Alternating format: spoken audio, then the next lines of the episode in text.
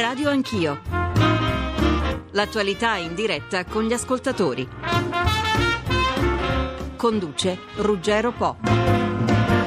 Buongiorno a tutti. Il voto alla Camera dirà questo pomeriggio se Berlusconi ha ancora i numeri per andare avanti. Lo stesso Premier che fino all'una e mezzo della notte scorsa ha riunito i vertici del PDL ha detto di volere aspettare di decidere sul da farsi dopo l'esito della votazione sul rendiconto dello Stato e dopo aver guardato in faccia chi lo avrà abbandonato. Gli scenari che si apriranno sono dunque molteplici a cominciare da ciò che l'opposizione deciderà di fare in mattinata.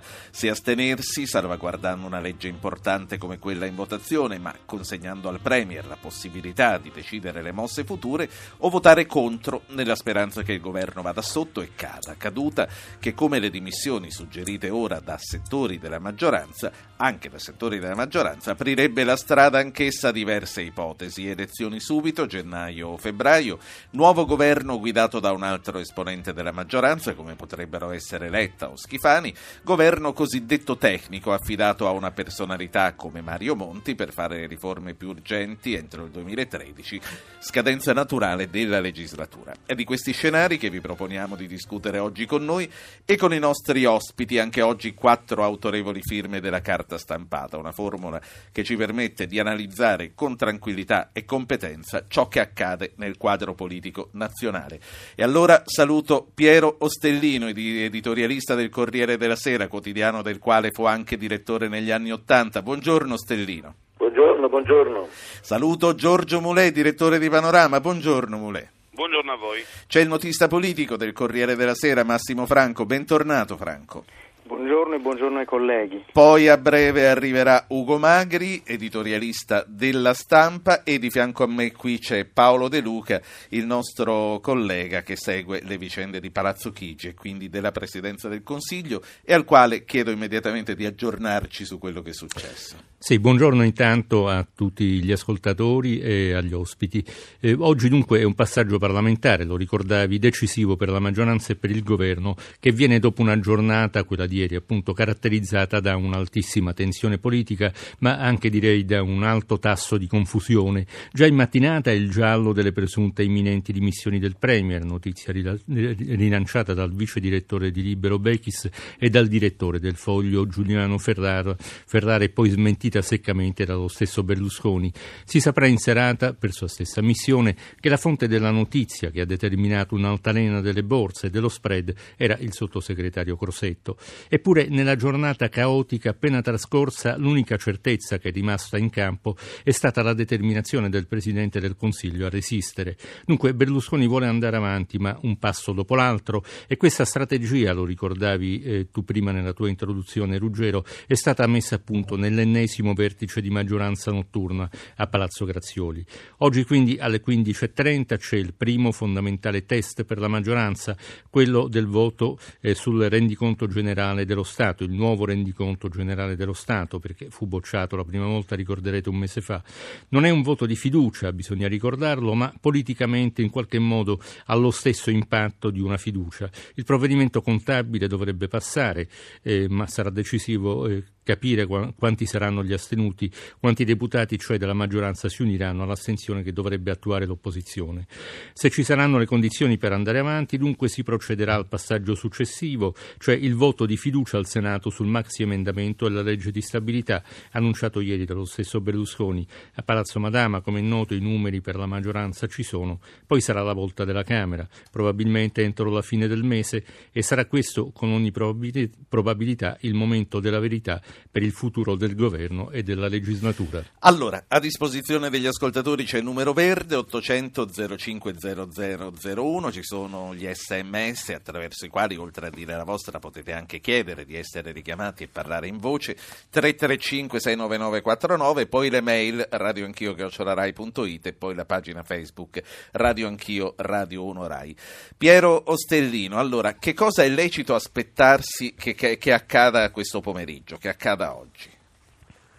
Beh, in una democrazia rappresentativa la cosa lecita da aspettarsi è che il governo perda la maggioranza, sia costretto a dimettersi e a questo punto cominciano le consultazioni da parte del Presidente della Repubblica per vedere se è possibile formare un nuovo governo.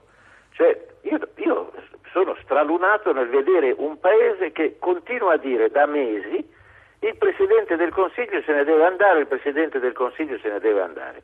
Ma in democrazia se ne va se riusciamo a cacciarlo. Cioè se ad un certo punto in Parlamento quelli che lo vogliono cacciare hanno più voti di, di lui che sta al, al governo. Altrimenti perché se ne dovrebbe andare?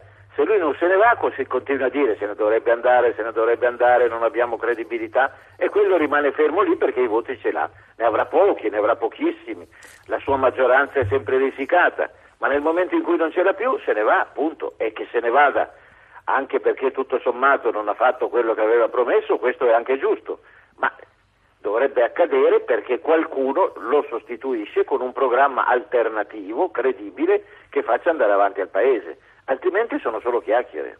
Ostellino, c'è un ascoltatore che si riferisce all'editoriale che lei ha pubblicato sul Corriere della Sera di ieri, è Nicola Dabinago che eh, scrive vorrei chiedere al dottor Ostellino se quanto ha chiesto ieri al professor Monti e si riferisce a una lista di richieste che lei ieri ha scritto di avere fatto a Mario Monti, cioè se è davvero convinto che le misure suggerite dall'Europa imporrebbero sforzi impopolari e non eh, siano piuttosto riferite riforme che la maggioranza degli italiani che lavorano, pagano le tasse non scendono in piazza approverebbero e altre richieste che lei ha fatto. Insomma, il nostro ascoltatore dice, chiede a lei se ha avuto delle risposte da Monti e se anche le risposte fossero in linea con i dubbi avanzati, se lei non ritiene che solo un governo guidato da Monti potrebbe toglierci dai guai più immediati.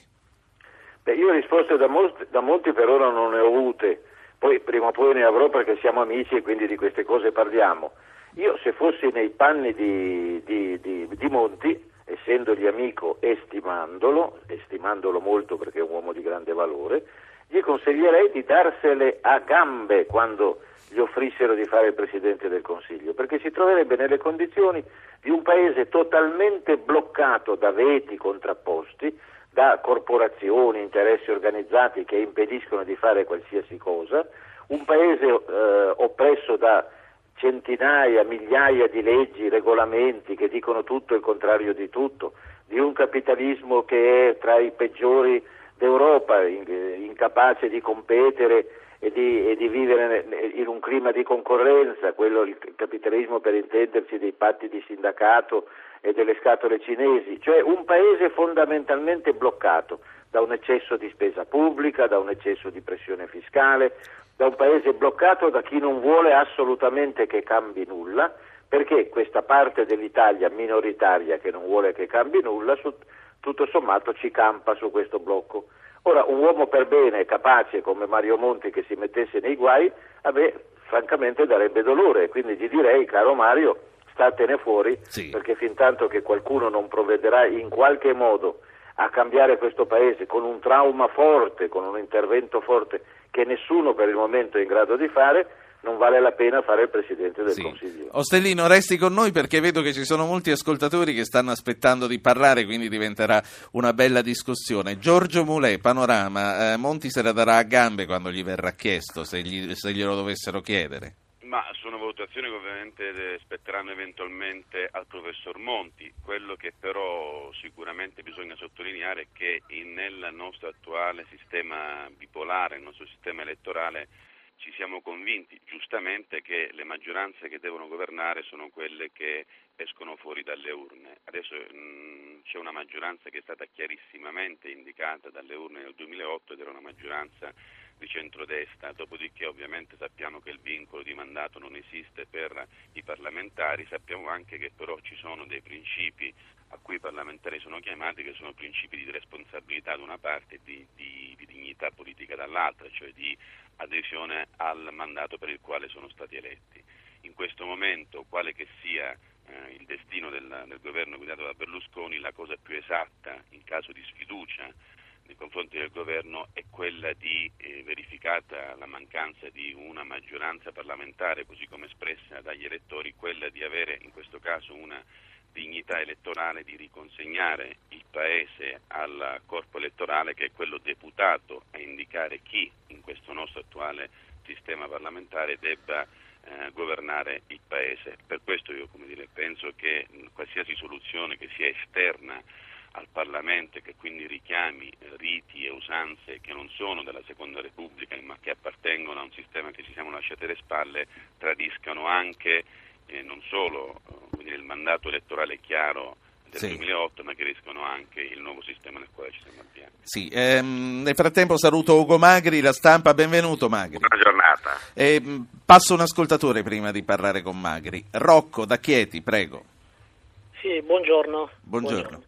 Senta, la mia riflessione è questa. Io penso che la situazione politica italiana, e non solo italiana, anche greca e spagnola, sono la diretta conseguenza del conflitto tra le politiche statali e i mercati finanziari, evidenziando che i tempi della democrazia sono diversi e più lunghi di quelli del mercato.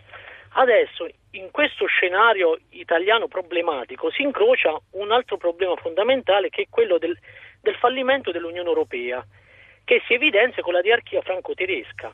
Allora, eh, io penso che gli Stati europei, non solo l'Italia, siano ad un bivio fondamentale per, per uscire da questo impasse, o delegare alla BCE e all'Unione Europea l'intera politica economica e fiscale, oltre a quella monetaria che già, in modo da poter effettuare investimenti per la crescita, oppure ritornare ai nazionalismi e alle monete locali. Tertium non datur, perché se no altrimenti non si esce da questo impasse tra politiche nazionali ed europee.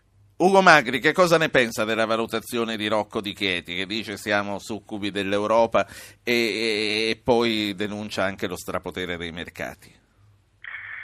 Ma lo strapotere dei mercati è evidentissimo, nel senso che eh, c'è stata una cultura di questi anni che ha trasformato il mercato nell'ente supremo regolatore del mondo e queste sono le conseguenze. I mercati, quando si dice mercati, poi in realtà bisogna vedere eh, che cosa sono. I mercati sono degli operatori in carne ed ossa che si muovono secondo dei loro interessi, spesso in maniera ben lontana da quello che è il mercato ideale che si studia magari nei, nei testi sacri dell'economia. E sono degli operatori che spesso non si fanno scrupoli come uno potrebbe dire giusto che sia de, de, delle esigenze di un paese, loro puntano al guadagno, puntano a fare soldi. Noi siamo però, eh, tutte le politiche, i governi, i parlamenti eh, sono, sono, chiaramente in ginocchio di fronte a tutto questo, per debolezza loro, sia chiaro, non, per, non perché i mercati chissà, eh, perché è stato costruito questo mito del mercato, questa realtà se si vuole, ma sta di fatto che i parlamenti non hanno la forza di, di combattere, non solo, ma neanche i popoli, perché si è visto che il referendum greco, il solo parlarne ha provocato uno, uno sconquasso, quindi eh, c'è un, un, deficit di politica, diciamo così. Sì, eh. L'Europa, eh... l'Europa, in tutto questo uh, è proprio l'emblema della mancanza di politica, cioè la costruzione europea è stata fatta per uh, venire incontro a 27 stati, è sempre stata una formazione debole, eh, non c'è un soggetto vero, forte, dietro la, l'euro, dietro la moneta. Eh, di solito quando eh, per esempio i cinesi vogliono sapere con chi hanno a che fare, non, non guardano tanto la moneta, guardano a chi c'è dietro eh, e quando si rivolgono all'Europa ci dicono ma voi chi siete? Eh, bella, bella, bella, domanda e difficile risposta, chi siamo noi? La Francia, la Germania, l'Inghilterra, l'Italia, tutti insieme o nessuno? Questo è un po' il problema.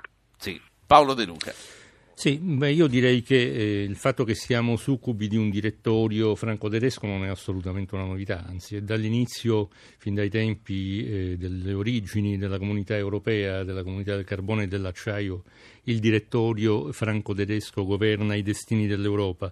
Quello che colpisce semmai è che questo direttorio, eh, cioè Merkel e Sarkozy in particolare, sono eh, più orientati e interessati alla difesa dei propri interessi interni che a quelli dell'Europa. Sono abbastanza d'accordo con un ascoltatore eh, di Chieti, Rocco, che eh, eh, diceva, insomma, un po' lamentava la debolezza dell'Europa in questa fase. Però ehm, anche questo non deve sorprendere, perché l'Europa come oggi è quella che abbiamo voluto, cioè un'Europa non comunitaria ma intergovernativa, un'Europa nata dopo che è stata bocciata la Costituzione europea dalla Francia ricordiamo sono stati due referendum in Francia e in Olanda e quindi è un'Europa del Trattato di Lisbona che non può fare molto di più di quello che sta facendo Ancora un ascoltatore, Pietro da Roma, e poi ricominciamo con i nostri ospiti. Signor Pietro, buongiorno. Buongiorno a lei, dottor Po, ai nostri radioascoltatori e ai suoi ospiti.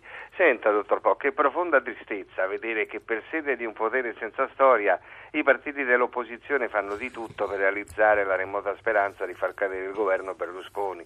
L'Italia è un paese solido, ma quei politici nell'ottica dei malvissuti della politica vogliono risuscitare il malgoverno della prima Repubblica che ha generato alla faccia degli italiani un mostro chiamato debito pubblico.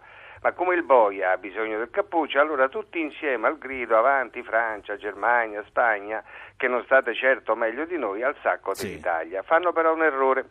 Dimentica che dimenticano che il popolo mai più rinuncerà alla sua sovranità. Grazie, signor Pietro. Ancora Augusto, che chiama dalla provincia di Ferrara, da Copparo. Signor Augusto. Ma l'argomento non era la maggioranza e la sua tenuta? Come dice? L'argomento non era la maggioranza e la sua tenuta? Eh, di cosa stiamo parlando? Come? Di cosa stiamo parlando invece? Di questo stiamo parlando, no? Eh sì, no, allora, finché Eh, la dica. maggioranza ha un unico voto è giusto che governi, per quanto io sia poco filo governativo e questa è la realtà, se ha anche un unico voto deve andare avanti. Da parte mia poi li costringerei a governare tutti per cinque anni perché la resa dei conti arriverà poi alle elezioni. La forza di Berlusconi non è nella sua forza, è nell'inconsistenza dell'opposizione. Che poi quando c'è Berlusconi all'opposizione la cosa non è diversa, è solo una lamentela continua, vattene, vattene, vattene. Non è una buona opposizione, non è un buon governo, ma l'opposizione è pessima. Ci troveremo che ci toccherà probabilmente avere un governo, chiamiamolo tecnico, che non esiste, indire delle elezioni, ma poi le perderanno quelle della sinistra, o forse le vinceranno, ma anche se le vincono dovremo andare di nuovo a nuove elezioni. Quindi, signori, Sì, so- lasciamo scadere le cose, tiriamo una riga e oh, bene, lo vogliamo ancora, non lo vogliamo più, andate a casa. Lei Augusto è andato molto avanti con gli scenari, commentiamo le cose che lei ha detto con i nostri ospiti. Mi dispiace, nel frattempo ci siamo persi, spero solo momentaneamente, Massimo Franco. Ricomincio con eh, Piero Stellino e vorrei ricominciare proprio da qui, dall'inconsistenza dell'opposizione che lei, Ostellino, ieri, sempre su quell'articolo che, che stavo citando prima, ha, ha- definito gattopardi, di- o almeno dice nell'opposizione si nascondono parecchi gattopardi. E, ahimè non è soltanto inconsistente, c'è anche di peggio. Cioè, la- la- la- l'opposizione, parlo in particolare del maggior partito d'opposizione, cioè il Partito Democratico, sta letteralmente massacrando due dei suoi. Cioè il sindaco di Firenze, Renzi, sul quale si può essere d'accordo o non essere d'accordo, ma ha sollevato un problema reale. Ha detto è inutile che ci dividiamo per schieramenti, dividiamoci per argomenti, per problemi. Cioè ciascuno di noi dica che cosa vorrebbe fare e ci si confronta su quello. Bene, lo stanno letteralmente massacrando con un, con un- con un metodo che era quello togli- togliattiano di chiamare pidocchio chiunque non stava dentro l'apparato del partito.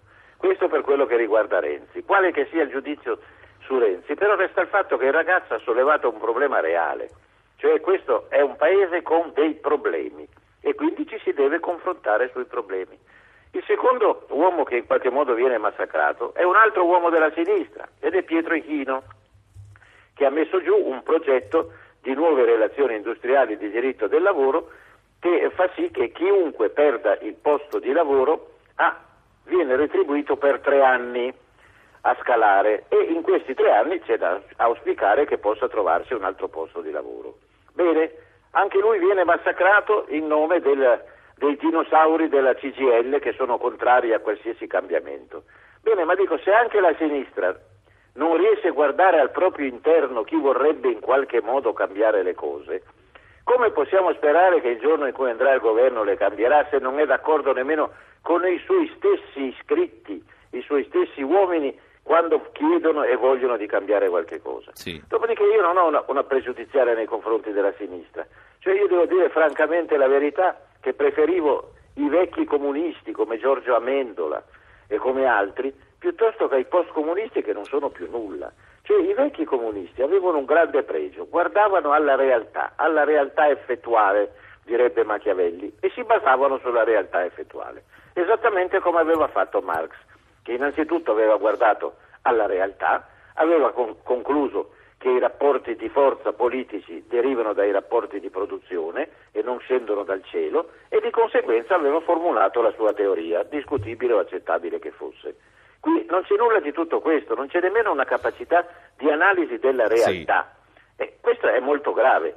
Siccome anche da destra purtroppo le cose stanno più o meno allo stesso modo, noi abbiamo una classe politica che meriterebbe tutta intera di andare a casa, opposizione, maggioranza, chiunque, che se ne andasse a casa. Perché il paese è un gran paese, con delle grandi risorse, ma è totalmente bloccato da una miriade di leggi, regolamenti, insomma è bloccato da quello che ha fatto la politica.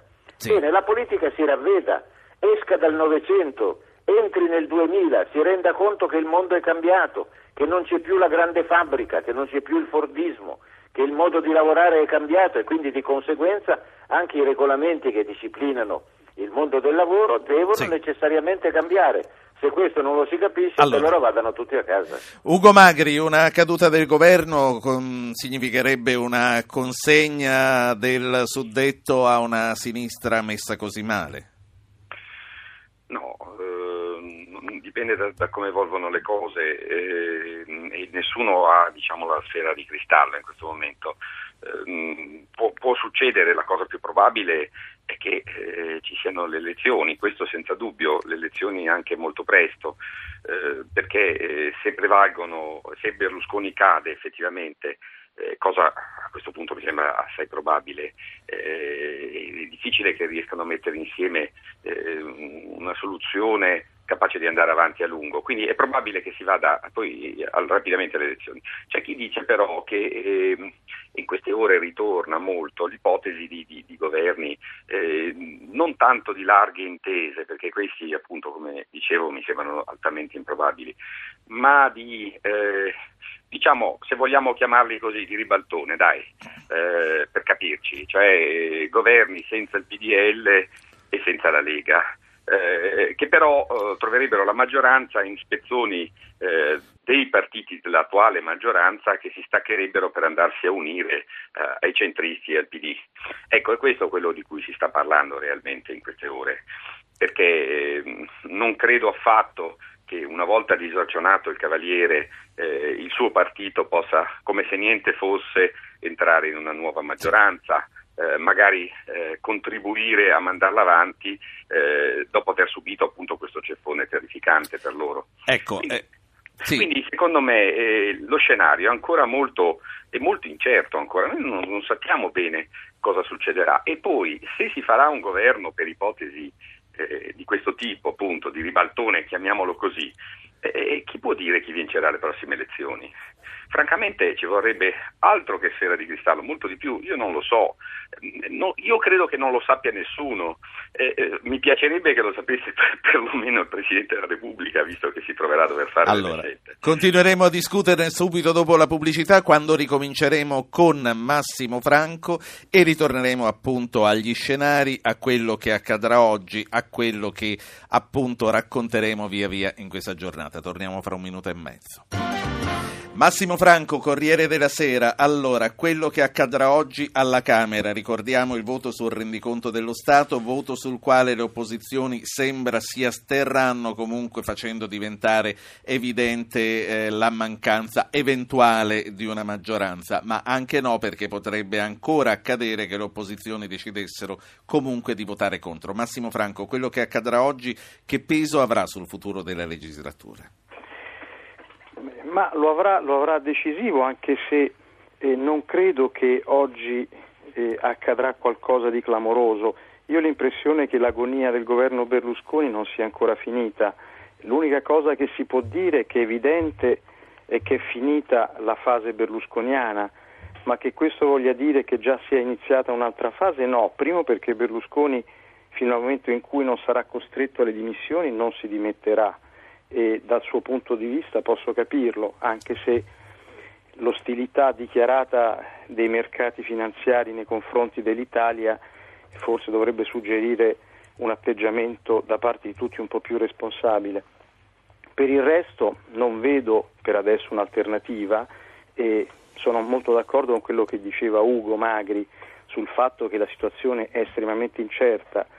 L'unica cosa è che, non lo so, non basta forse dire che non c'è alternativa a Berlusconi, il problema è che questo governo comunque sia, mi sembra, abbia fatto il suo tempo ed è al capolinea.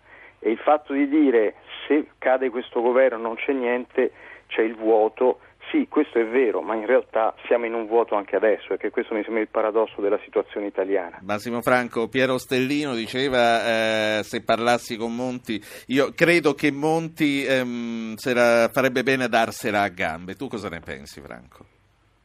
Se gli arrivasse io, questa proposta. Eh, io credo che eh, primo non do consigli a nessuno perché ognuno è grande e quindi sa bene quello che deve fare. E secondo, eh, credo che questi sono problemi che si pongono solo nel momento in cui si viene chiamati ad alcune responsabilità, quindi credo che anche il professor Monti nel momento in cui eventualmente fosse chiamato saprà bene cosa rispondere. Eh, Franco, la redazione mi ha comunicato che sono subentrati sì. dei problemi e non ti sì. potrai trattenere a lungo. Sì. Ti chiedo però di ascoltare la voce di due nostri ascoltatori, commentarli e poi piacere. ci sentiamo in un'altra occasione. Augusto, un altro Augusto, questa volta da Roma, e Gabriele da Napoli. Augusto. Buongiorno. Eh, le discussioni e le riflessioni sulla politica mi appassionano, ma poi io credo che sia necessario un po' di pragmatismo. E allora mi domando una domanda che forse può sembrare fuori tema. Davanti al balletto si dimette, e, e a dirlo sono i mentori del Premier, davanti al non mi dimetto che dice il Premier, mi si dice che le borse, lo abbiamo visto ieri, risentono di queste affermazioni antitetiche volano in alto quando si dimette, si discendono vorticosamente quando dice non mi dimetto. E allora mi domando, ma rispetto a questo fenomeno è pensar male ritenere che qualcuno possa fare dei giochetti poco ortodossi in borsa? Quel qualcuno o quei qualcuni? Ecco, mi scuso, ma mi pare che sia una domanda no, no, chiaro, no, sì, si è rincorsa molto anche durante tutta la giornata di ieri. Grazie signor Augusto. Gabriele da Napoli. Eh, buongiorno, non sopporto più questa logica dei mercati, perché anche la sinistra sta andando appresso a questi mercati un momento in cui andrà al governo vuole fare delle politiche sociali, faranno piacere ai mercati queste politiche, se no diamo la parola ai mercati, facciamo votare i mercati e a noi ci tolgono da mezzo e, e loro decideranno il governo che più gli fa piacere. Grazie. La prossima volta. Grazie. Massimo Franco, i mercati arriveranno a votare a un certo punto, come Beh, dice provocatoriamente il nostro ascoltatore. Co- ma in qualche modo stanno già votando e la cosa è preoccupante e dopo essersi preoccupati però non si può non prendere atto di questo e quindi eh, eh, prendere atto che c'è un attore che eh, interviene nelle politiche dei singoli paesi e qui non è il problema soltanto se i mercati giochino, perché senz'altro la speculazione gioca, gioca pesantemente e gioca in un modo crudele.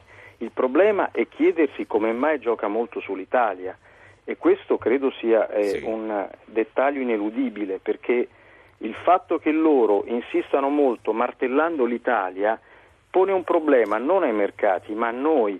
Evidentemente siamo visti come l'anello debole della moneta unica europea oggi e siamo in qualche modo, lo dico a scusante se vogliamo del governo, il capro espiatorio dei problemi europei. Ma questo non basta però non può essere un attenuante per il governo, paradossalmente credo sia un aggravante, perché se un governo come il nostro, di un paese come il nostro, che sta molto meglio strutturalmente ed economicamente, sia della Grecia che della Spagna, e viene martellato come sta succedendo, vuol dire c'è un problema di credibilità che è molto più grave e al quale bisogna rispondere in modo serio, cosa che fino adesso il governo non ha fatto. Grazie. Allora, Massimo Franco, mi dispiace che ci dobbiamo abbandonare qui, sarà per un'altra volta. ancora di più, scusatemi. Sei già prenotato per una prossima volta. Grazie, Grazie per Ruggero. essere stato con noi. a tutti e scusatemi. Prego, eh, Giorgio Mulè è da un bel po' che non parla. Prima di ridarti la parola ti sottopongo due mail che sono arrivate. Una da Renzo Rosso di Sesto San Giovanni che scrive Solo i parlamentari che passano al PDL sono pagati da Berlusconi e questi ultimi che vanno altrove da chi sono pagati? L'unico governo che può governare in questa ciurma di scappati di casa, scrive Renzo Rosso, è solo il governo attuale. Governi tecnici o quant'altro non modificano assolutamente l'andazzo disastroso di questo paese e ricordiamoci anche dell'Europa. tutta. Poi c'è Daniela di Roma, più o meno in sintonia mi sembra con queste affermazioni. Siamo tutti in attesa di vedere cadere il governo, ma ancora di più siamo in attesa di vedere con quali magie i rappresentanti dell'opposizione, se riusciranno ad acchiappare il potere, risolveranno tutti i problemi del nostro paese, a chi addosseranno le colpe di quello che succede, compresi terremoti e alluvioni, quando il capro espiatorio non ci sarà più. Giorgio Molè. Il, il, grande, il grande boh, la grande domanda è proprio questa, cioè la famosa maggioranza alternativa che dovrebbe sostituire l'attuale governo, qual è? Il programma che dovrebbe eh, annullare e rilanciare questo Paese per far dimenticare Berlusconi e la sua maggioranza, qual è?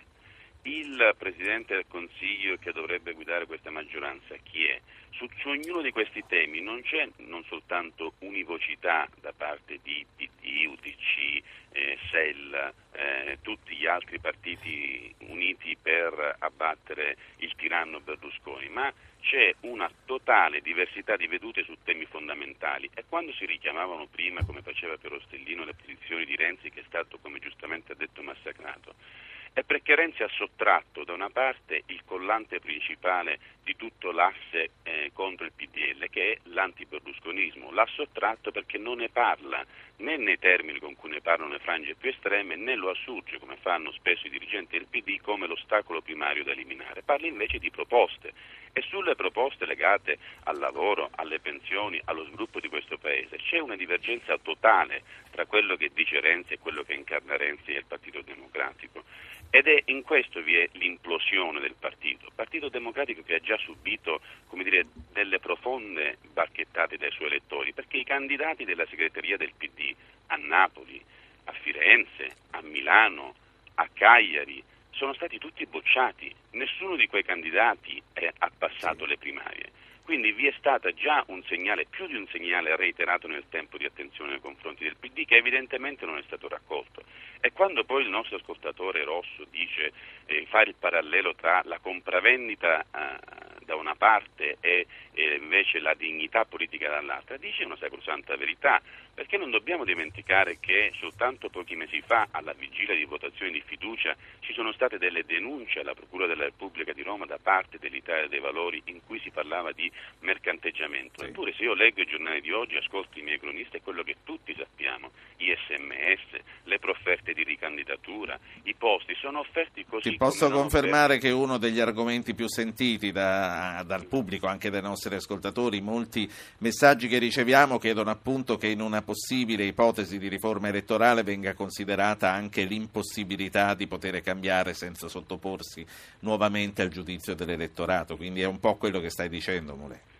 Insomma, il famoso vincolo di mandato, c'è il vincolo che lega in maniera indissolubile per una, uh, per una cosa che si chiama dignità e lealtà l'eletto al mandato che gli è stato dato dagli elettori. Se il mandato è di governare con un governo di centrodestra, con, con, quale dignità e lealtà sì. politica lo stesso eletto potrà dire ai suoi elettori guarda che io passo col centro-sinistra? Allora, Mi sembra di un'evvietà, come dire, come palmare. Restituisco la parola a Paolo De Luca, il nostro collega che si occupa delle vicende della Presidenza del Consiglio, poi gli ascoltatori e poi torniamo a Magri e a Ostellino. De Luca. Io devo dire che sono rimasto abbastanza colpito sull'insistenza da parte di molti ascoltatori sul potere eh, dei mercati, lo strapotere dei mercati. Viene percepito evidentemente come un fattore esterno di pericolo per la nostra. Non ci piace, non piace a che nessuno. Non, che non sì. piace a nessuno.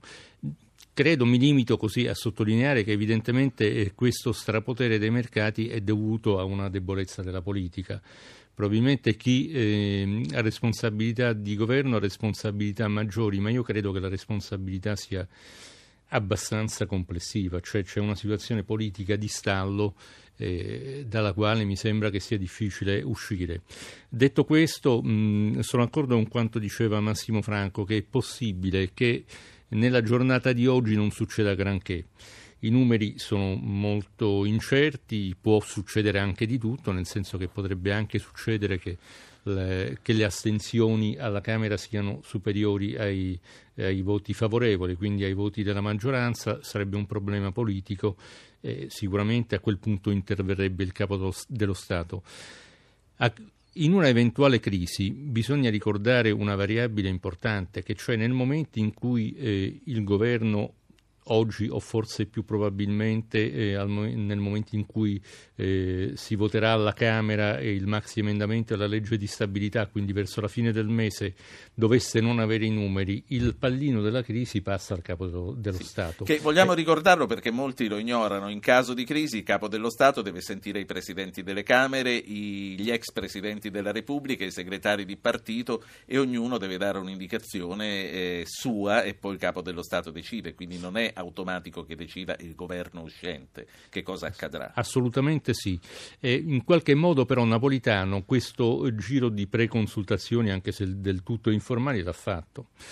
E ho la sensazione C'era che... l'impressione di essere di fronte a una crisi virtuale quasi la settimana scorsa con queste consultazioni.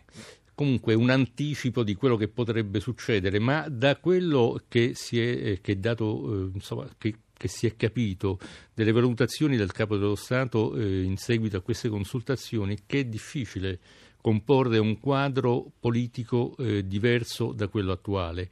Quindi io resto eh, comunque sempre di più convinto che lo sbocco inevitabile di una eventuale crisi resterebbero le elezioni anticipate.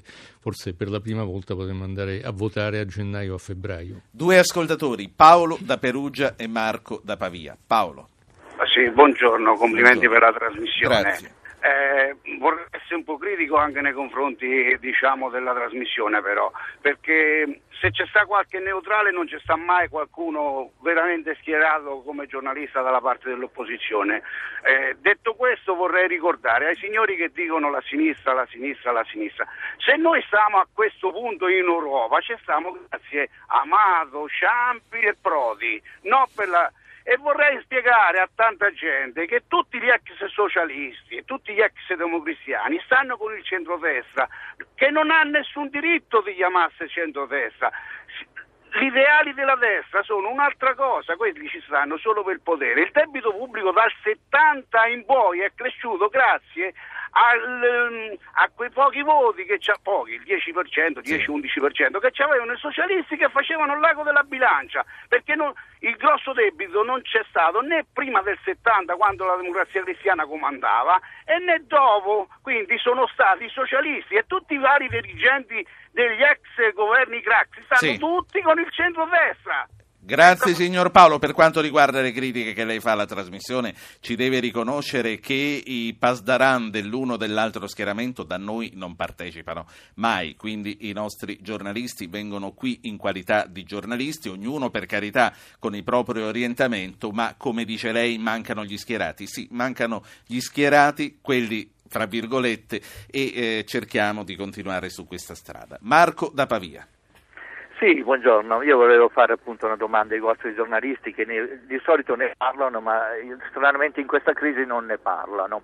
Ora un, è nato secondo me tutta questa bella eh, invenzione della crisi di governo del Berlusconi che non ha più i numeri, cioè che poi a me potrebbe anche fregarmene meno, però è nata da quando qualcuno ha fatto passare che si va al referendum elettorale e si torna al Mattarellum, pensi, un, un, un, una cosa che potrebbe riportare in auge anche i partiti allo 0,1, 0,2, 0,3%, una roba da, da, da, quarto mondo, non neanche da terzo mondo. Ecco, da quando c'è stata questa cosa, mi pare che proprio i partiti di governo, soprattutto con Galderoli, avevano depositato un progetto di legge che non modificavano solo la legge elettorale, ma diminuivano da subito i parlamentari da 900 a 400. Sì. Ma questi non se ne vogliono andare, piuttosto fanno cadere qualsiasi governo per i prossimi 50 anni. Quelli sono inchiodati lì alla loro sedia, non se ne andranno Grazie, mai. Marco.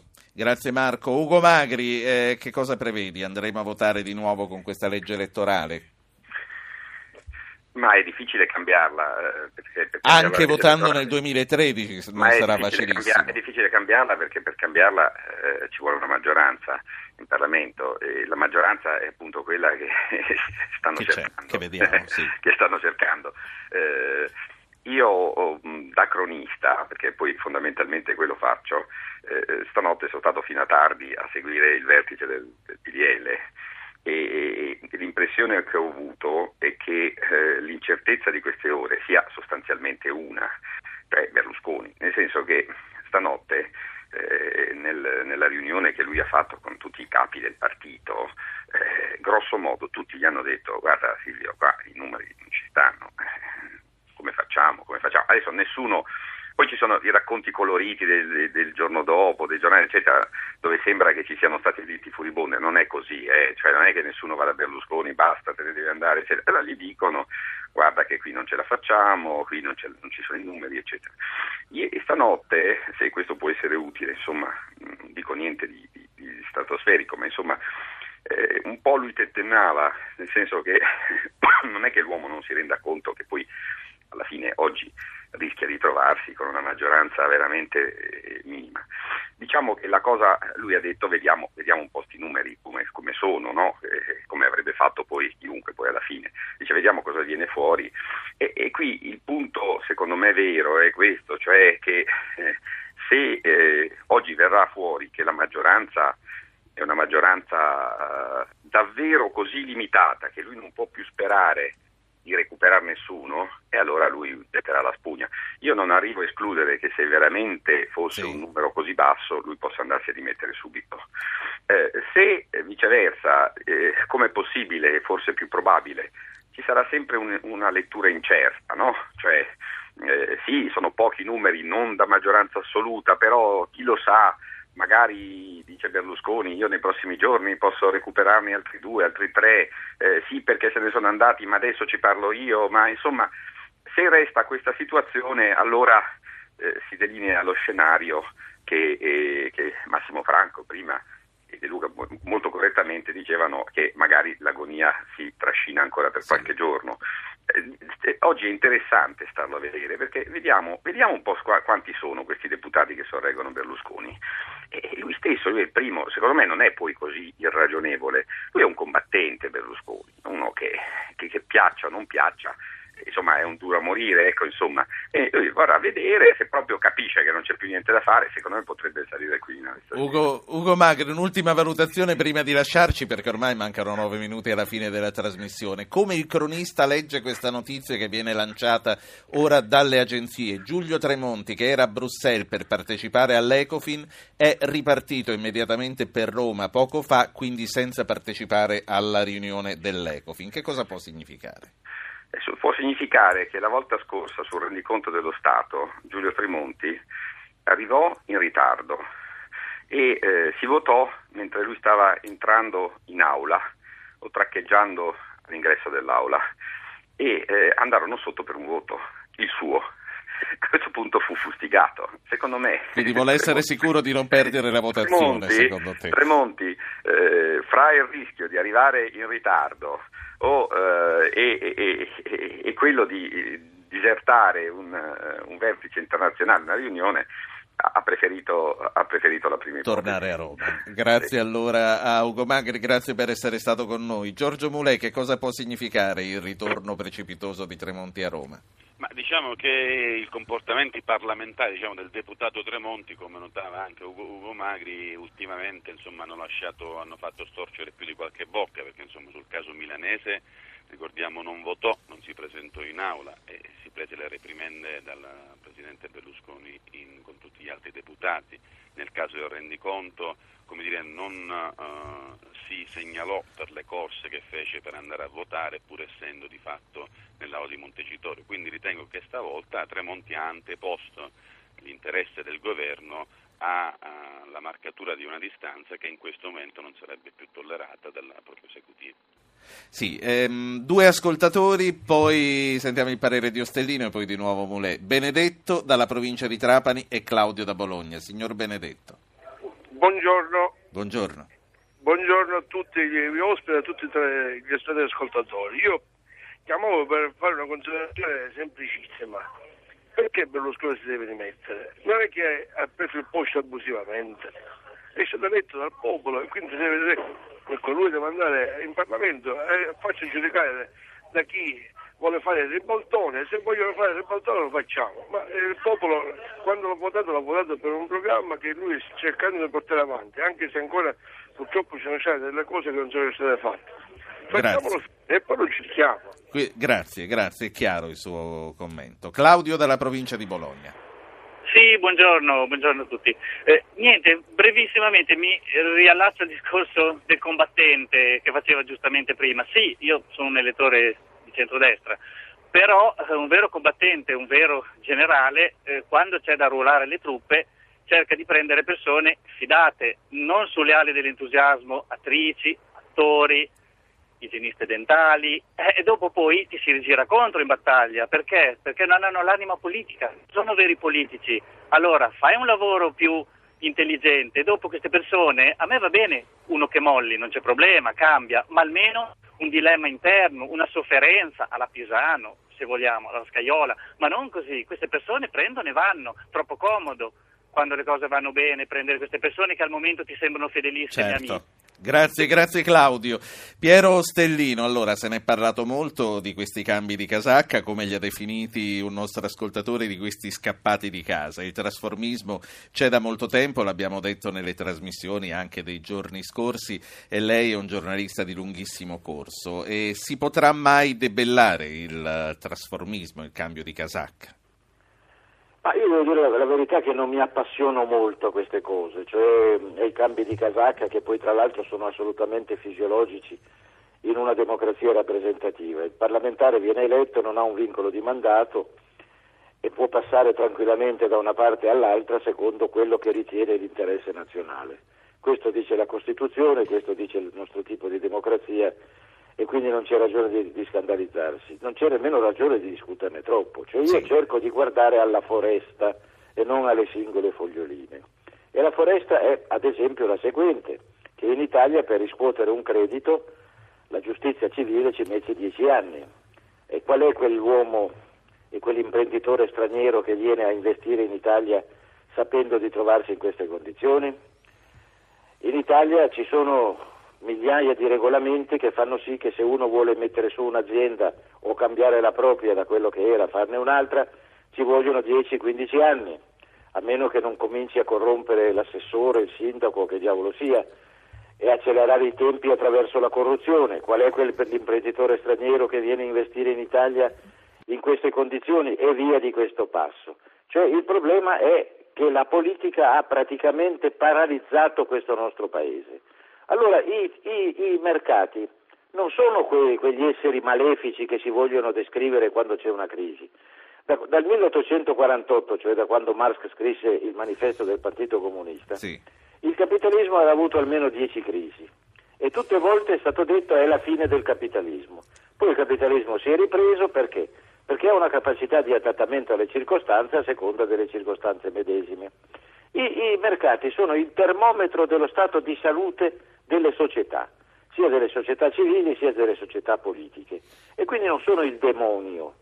Semplicemente criminalizzare i, i mercati non ha nessun senso. Ci si governano i mercati, ma non è vero, semplicemente i mercati fanno sentire la loro voce in una situazione di carenza della politica e quindi è una questione di crisi culturale della politica.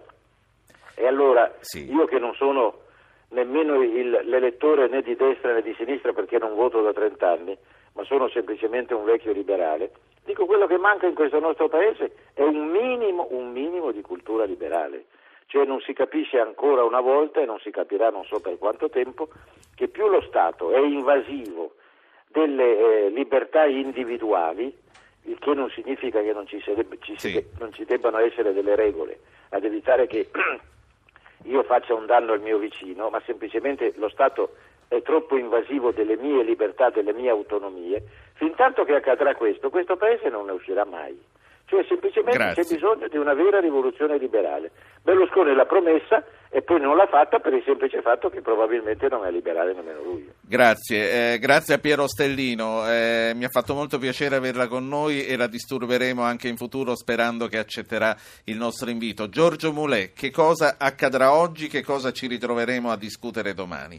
E soprattutto, già un po' eh, l'hai detto e l'hai previsto, soprattutto eh, quale, quale futuro ci sarà per le prossime settimane?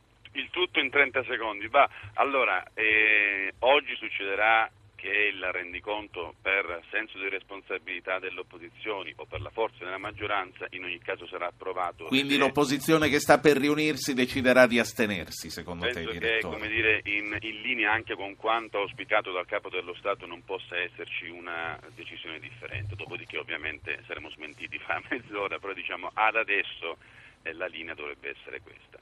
Eh, passato il rendiconto generale dello Stato si pone il problema centrale, cioè se questo governo ha i numeri per avere la fiducia alla Camera dei Deputati. Di qui a una settimana, cioè martedì prossimo, sapremo se Berlusconi eh, sarà ancora il capo del governo italiano, se sarà sfiduciato dalla Camera. In mezzo a questi sette giorni ci sono sette giorni di fuoco in cui voleranno dire, un po' gli stracci da una parte e dall'altra, un po' voleranno fulmini e saette dai, dai due schieramenti. Grazie, grazie a Giorgio Mulè. Paolo De Luca, 20 secondi.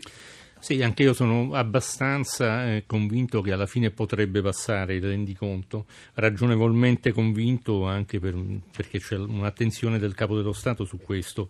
E dopodiché ci saranno delle riunioni con il PDL, di Berlusconi con il PDL e soprattutto con la Lega, perché una variabile eh, della quale bisogna tener conto, oggi non abbiamo avuto il tempo di parlare, è proprio quello della Lega. Ci sono varie posizioni anche diverse all'interno del carro orcio bisogna vedere eh, come evolverà questa situazione, una situazione che ha avuto anche momenti di tensione. Ci ritroviamo domani.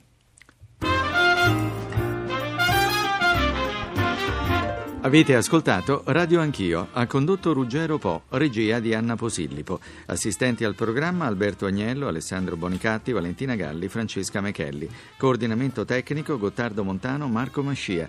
Potete iscrivervi alla mailing list e ricevere le anticipazioni sulla trasmissione del giorno dopo scrivendo a radioanchio.rai.it. Archivio puntate e podcast su www.radioanchio.rai.it, pagina Facebook Radio Anch'io Radio 1